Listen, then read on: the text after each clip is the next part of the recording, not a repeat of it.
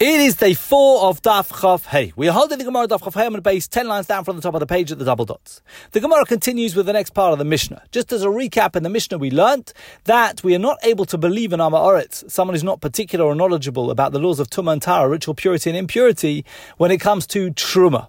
However, we have to believe him, we can believe him when it comes to Kodesh. And we explain the reasons for this when we learn the Mishnah. So then the Mishnah taught, to V'im Amar, if the Amaret said to the Chaver, Hifrashti l'soicha revius kodesh, ne'eman, that I separated within a barrel of oil, I separated a quarter log of oil as kodesh, in other words, part of the barrel is kodesh, so then you can believe him also about the components of the barrel that is truma. In other words, if the barrel contains even a small amount of Kodesh, we believe the Amaretz also about the Tahara status of the Truma. Because if we're going to permit him to bring the Kodesh component on the altar, on the Mizbeach, in the Beis HaMikdash, then we also have to trust him about the Truma, because it would be a bizayon, a disgrace to the altar to offer oil on the altar that was mixed with oil that is Tomei. And therefore we have to also view the Truma in the barrel as Tahar. That's what we explained when we learned the Mishnah. The Gemara now has a discussion that is ultimately going to return to this part of the Mishnah and bring it into the discussion. Tanan Halsam, we learned in a Mishnah in Ohalos. Modim Beishamai Beis Hillel Shabodkin Le'osei Pesach. Beishamai and Beis Hillel agree that we can check a Beis Hapras for bone chips for the sake of those who are on their way to make a Korban Pesach. What does this mean? So a Beis Hapras is a field that contains a grave, and that field has been ploughed over, including the grave. And the rabbis were concerned that the ploughing might have scattered fragments of bone throughout the field. And those fragments, if they're the size of a grain of barley or larger, can generate corpse tumah. So the rabbis decreed, and this is rabbinic tumah, they decreed that anyone who passes within a hundred amas of the grave in any direction is contaminated with corpse tumah. And this is rabbinically instituted tumah. Now, the Mishnah tells us if someone's on their way to bring the Korban Pesach, which has to be offered in a state of Tahara, one cannot offer a Korban Pesach when they're ritually impure, and they come upon such a field, a Beis Pras, which had a grave in it that was ploughed over, and they have no alternative route, then they are permitted to do a check on the Beis Pras for bone chips. They're permitted to look and, and do a check. The, the, the Mishnah is going to elaborate how this is done. And then once they've checked it and seen there are no bone fragments, they can proceed the rabbinic tumah generated by the Beis HaPras is lifted in order to allow him to fulfill his Korban Pesach obligation, which, as we said, cannot be fulfilled in a state of tumah. Now, why is the field not Tame under biblical law, because under biblical law, it's unlikely that the plowshare dug deeply enough into the ground to reach a buried corpse. So it's just rabbinically instituted ritual impurity. The Mishnah continues, "Ve'ein boikin ochle truma," but we do not check a beis pras for the sake of those who are on their way to eat truma. Even though eating truma is a mitzvah, it's not a mitzvah that has to be done at a particular time, and therefore we don't waive the rabbinic truma for people eating truma. But for people going to do a korban pesach, we do waive the rabbinic truma to make sure they can fill their korban pesach by way of checking the field. But for truma, they can't even check the field; they're not allowed to check the field and then eat truma. My Bodkin, the Gemara wants to know how is this checking to be achieved? The Mishnah says we can check the field for someone going to eat a korban pesach or offer a korban pesach. How do we achieve this checking? So the Gemara gives an answer. Amr Yehuda Mashmur Yehuda said in the name of Shmuel, Manafeach Adam Beis which literally means a person blows on the Beis Pras and walks through it. We have to explain this with a bit of background. The concern is, as we said, that there might be bone fragments in the field. The rabbis were concerned that a person might either come into contact with a fragment, that's called maga, he might touch a bone fragment, or he might move it with his foot, that is called masa. He's moved it with his foot, it's a form of carrying. So maga or masa, either he touches a bone fragment or he moves it. So with each step, the Gemara is saying he blows on the ground in front of him, and then he, the blowing, we assume, will cause any small fragments to move, and then he'll notice them, and he'll avoid treading on them. And if he doesn't either touch them or cause them to move, then he is not does not become Tomei. Now, clearly, blowing will only make uh, visible to a person the bone chips lying on the surface of the field, not those buried under the ground.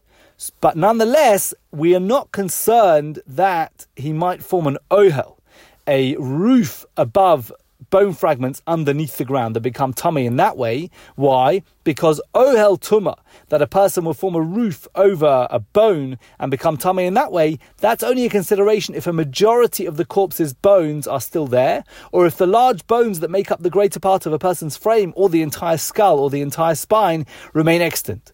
But a beis pras only contains small bits of bone at, at most, at worst. Therefore, so long as a person ensures that the path he goes on is free of visible bone fragments that he will neither touch nor cause to move, then he can pass through the field. Now, of course, if there's a, a kazayas of flesh of the corpse, it will contaminate someone who shelters over it. But like we said, a besa pras is assumed to contain only bone fragments. And therefore, the Gemara says, Rav Yehuda Mashmol says, just blow on the ground of the besa pras and walk through it. That's how he does the check. A second opinion, Rabbi Chia Bar Abba B'Shmeidu Ula Omar, Rabbi Chia Bar Abba said in the name of Ula, Beis HaPras Shenidash Tahor. A Beis HaPras that was trampled by many people is Tahor. Because any bone fragments lying in the path would inevitably be pushed to the side by the constant trampling of many feet. And therefore someone on the way to make the Korban Pesach has to check whether it's sufficiently trampled. That's how he does the check, not by blowing, rather by checking that it's been trampled a lot, and then he can assume that the bone fragments have been pushed to the side and he can cross it.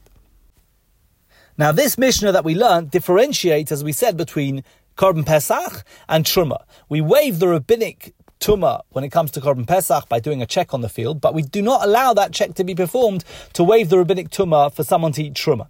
Why? So the Gemara elaborates. say Pesach, when it comes to people on their way to making Korban Pesach, the rabbis waive the decree of tuma because lo hemidu divrem mokum koris. They didn't establish their decree in the case of a commandment punishable with koris. In other words, and you have to add a little bit to the Gemara here. There are two things about a Korban Pesach we have to be cognizant of. One is that the punishment for not eating a Korban Pesach is koris, and you have to eat it at a certain time.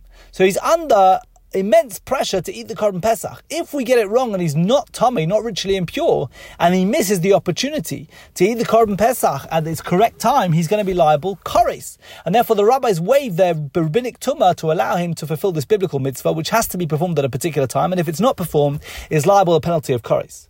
But truma, when it comes to people who, who want to eat truma, what's the worst that can happen? There is, after all, no time pressure on him to eat that truma. There's a mitzvah to eat truma, great, but he doesn't have to eat it at a particular time.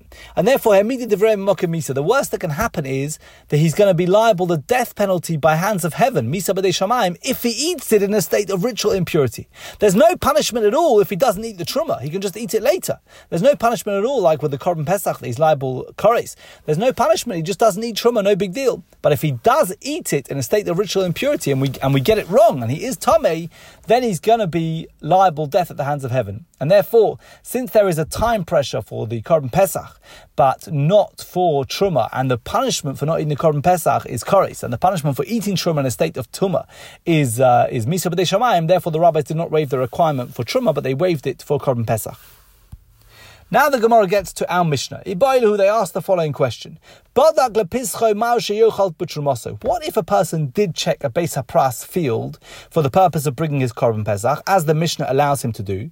Can he then eat his Truma on the basis of that checking? He's come through the field, and he's been given a permit to check it because he was offering his Korban Pesach. And now he wants to know, is he considered rabbinically Tomei for Truma or not? So he wasn't allowed to check the field for truma, and we would have rendered him rabbinically tame if he'd have only gone through the field for one purpose, which was to eat truma. But he went through the field with a bit, with a permit from the rabbis. He was allowed to check the field because he was going for the sacrificial obligation of the korban pesach. Can he now also rely on that to consider himself pure to eat truma? So Ula Amar, Ula says, So Ula says it's fine, no problem. Once he's gone through the field to, for his korban pesach and he was allowed to do that, he can also eat truma. But Rabba Bar Ula Amar, Rabba Bar Ula says, Badak So no, he's not allowed to. Just because he's believed for the korban pesach doesn't mean we trust him or believe him or we allow him to eat truma as well.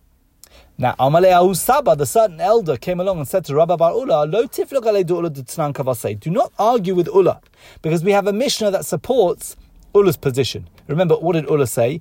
Ula says, once we believe him for the Korban Pesach, we also believe him for Truma. Where do we have a Mishnah? It's our Mishnah here in Chagiga. What does our Mishnah say? We explained it to the start of today's shiur. If the Amaret said to the Chaver, I separated within is the same barrel a quarter log of oil as Kodesh, then we trust him also about the Tahara status of all the oil in the barrel. Even though we don't normally believe him for Truma about the ritual purity status, once we believe him about the Kodesh, the, the status of the Kodesh in the barrel, we also believe him about the status of the Truma in the barrel. So, Alma, what do you see from our Mishnah in Chagiga? Made the Mehemen HaKodesh, Mehemen Truma. Once we believe him on the Kodesh, we also believe him on the Truma. Hachanami, so here also, in this Mishnah in Ohalos, when it comes to going through a Beis HaPras, once we believe him, once we allow him, and therefore give him a we give him ne'emonis, we believe him about his purity status with respect to eating the Korban Pesach, we also must allow him, we also must trust him when it comes to Truma.